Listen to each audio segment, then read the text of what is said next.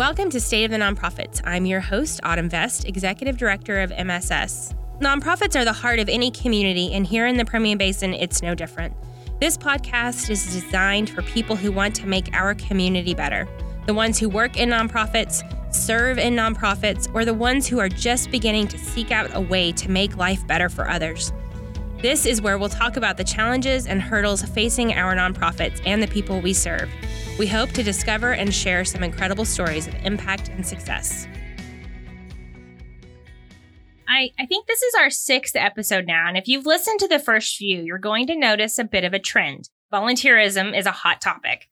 Being a volunteer, recruiting volunteers, or retaining volunteers, it isn't easy, but as nonprofits, volunteers are such a critical piece of our ability to create impact and change in our community.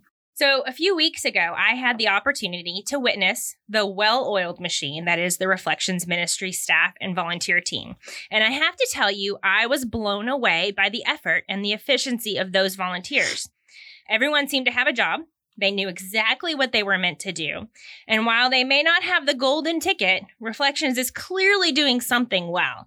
So I'm happy to have Leslie Rodriguez, the Director of Operations for Reflections Ministry, with me today in studio. Thank you for coming, Leslie. You're welcome. I'm so excited. Thank you so much for having me.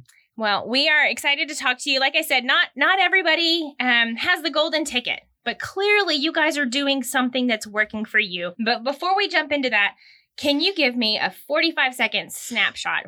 Who is Reflections Ministry? Yes. So, Reflection Ministries, we strive to empower adults who have been coerced into a life of human trafficking, and we provide avenues of restoration. And so, really, we identify the victims, we equip cities with information and we restore victims to survivors through our resources.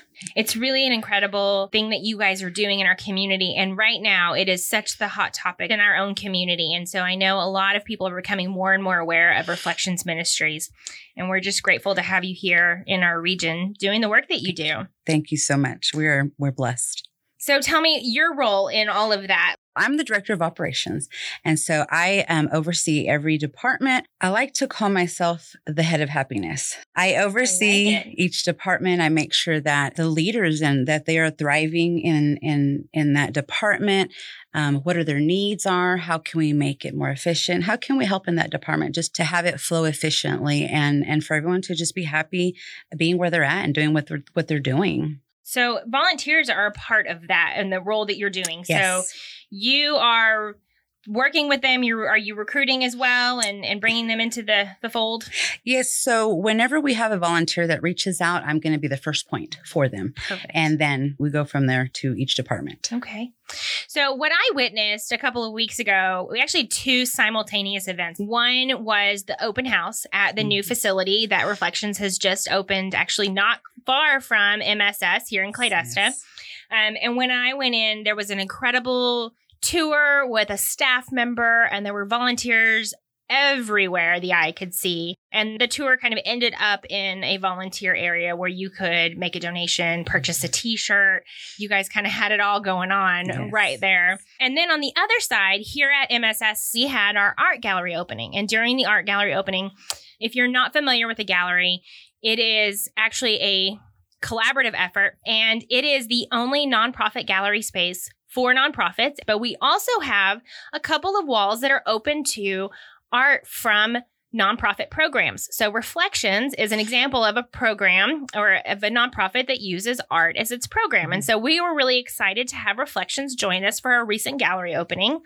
Come by MSS, check it out. There's some beautiful photography. But there were volunteers here during that opening as well rushing around and serving the, the people who were purchasing art pieces and helping them. And so these two things were happening at the same time. And I was just so impressed with what you guys are doing. And so my first question is what is the role of a reflections volunteer? Our volunteers, we uh, we decided a, a, long time ago that they are part of our team. So we don't see them like separated team member, volunteer. So they're a part of our team and we call them servant leaders. So they're the hands and feet of Jesus, of who we are. And so each volunteer has a, a description in a specific area that they work in, but really they're servant leaders. They're there to, to serve and to be the heart of what we do. That's really phenomenal. And you know, I something was brought to my attention right before we stepped into this conversation too is the value of a volunteer which truly in a Mm-hmm. nonprofit space, the value of a volunteer is really immeasurable. But in the IRS space, there is a number that is attached to that. and it's a really impactful number when you start talking about your volunteers as a member of your team. Yes. A volunteer hour is, is basically a donation of $27.20 per hour of their time. I mean, that is the value of volunteer time. And when you start talking about that as a member of your team, and you start calculating what the impact of that could be if you were forced to hire more and more staff members. Volunteers really create so much capacity for nonprofits to do work and, and to impact the community. Yes, ma'am. I totally agree. I believe that um, they're able to do things that we're just not able to fit in at that time. Like you said, they're just so valuable to carry out some things that we don't have time to do on our day to day basis, but so very important. Yeah, absolutely. And they bring with them, I think, a passion that Mhm. sometimes we as staff members you know we have passion for our work but Mhm. sometimes it is work and it's it's hard to continue to carry that passion um, on your face with a big smile all the time and Mhm. volunteers have the capacity to do that in such a way that is so meaningful for organizations for us Yes, ma'am. So when a volunteer comes in to work at reflections what are the expectations that you all impart upon them So the expectations really is simple. We don't we don't make it really hard. We want we want someone that's committed and reliable. And usually if you're reaching out for to volunteer, you are. You are that. Being committed is really important, especially the work that we do because our residents, they need that stability. They need that commitment from you. And we're about relationships. And so be committed, be reliable. And like you said, they have that passion. I just want to help. What can I do? And so, really, for us, our volunteers already come with that. So, really, our expectations, they meet them because they want to be there. They have heard about us and they're, co- they, they're like, I'm ready to be committed. I'm ready to be hands on. Where do you need me? Well, and I think that's the biggest piece is what you're saying. And I'm going a little out of my question here, and I apologize if I'm putting you on the okay. spot. But I think that's such an incredible piece of what we're talking about, though, is they're coming in with passion, but knowing what they need to do when they get there and being able to plug that person in for nonprofits sometimes is a real challenge. Mhm. And Mhm. you guys are you're kind of getting in front of that and you're preparing with those for those volunteers when they come in. So kind of how are you doing that? They fill out an online application and i believe the process that, that we have is just it's it's just it's really working because i call them i reach out to them and i talk to them. I get to to i don't just call and say hey where do you want to volunteer? Mhm. hi it's leslie and we just start chatting. They immediately start telling me hey we you know heard a presentation or whatever and so i really take about 20 30 minutes to really talk and just get a feel for the person. Um, what are they thinking listening um, to their heart their desires of what they want to bring to the table. And we do everything with intent.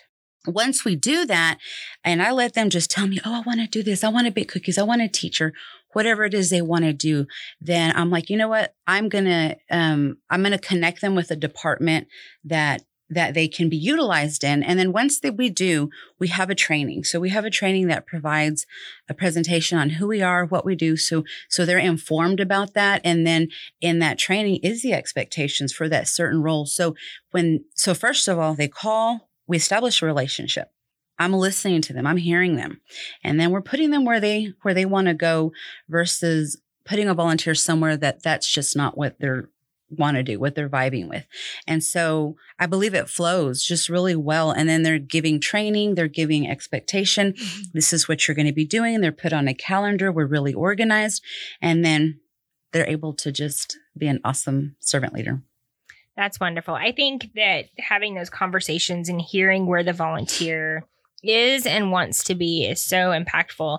You know, there's nothing worse than a volunteer showing up to do work and the nonprofit being unprepared Mhm. or putting them on a job that is something none of us want to do like shredding or filing and you know if i if i really found that volunteer that loved to file i would just be so excited because hey if you're out there i need you i'm with you on that one the filing is none of us like to file and No. you know we want to make sure that when a volunteer comes in to be a part of our mission that they truly feel that they're being a part of our Mhm. mission right exactly right. And I, I, what you said is exactly. We want to put them where their heart is at, where they want to be, so that way they can give 150% as a servant leader. And um, and that's what we do. So we, and like you said, we are prepared and we're organized. So we already have places for somebody when they're like, Hey, I want to do this. I want to do that. We've got a place for you. So we intentionally have places to put servant leaders at so that they're thriving in their role. That's exciting that volunteer onboarding process for you guys, you have some sensitive situations. You mm-hmm. have some sensitivity around your clients and confidentiality. So, what does that process look like for you guys when you're bringing in some new volunteers? So, um, once a volunteer, when we talk to them and we're like, hey, this is what you're going to do, all of them have to go through a background check. If you're going to deal hands on with the residents, if you're going to go in and you're going to teach a class per se, you're going to teach a cooking class or you want to teach some taekwondo, that's going to include a little, the, in the training, it's going to include just a little bit more in depth about security and the reasoning why, because these residents come from, um, they they might be hiding from somebody. Their um, security is very important. So depending on where they're going to be placed as a servant leader is dependent on the type of training that they get and um and security is our number one though so everyone's uh, given a background check even let's just say you're on the merch team so we have events that we have going on and if you're going to go and you're going to man um, the, our t-shirt sales and things like that you're still going to go through a background check. Um, we, we definitely have to have that. And you're um, going to be trained in that area specific to what do we do when we go set up, dealing with the customers, handling money, and things like that. If you haven't seen the Reflections t-shirts, they are super cute. I bought a couple yes. of them. Highly recommend that. Yes. Um, but I think it's a really it's a really good point that you're talking about though. You're calling your your volunteers servant leaders.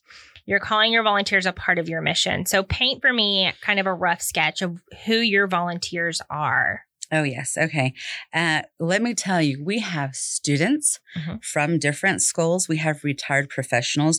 We have teachers that are still teaching and they volunteer. We have stay at home moms. So we have a diverse line of people. I mean, mm-hmm. they're from all walks of life, honestly. That's really phenomenal. Yeah.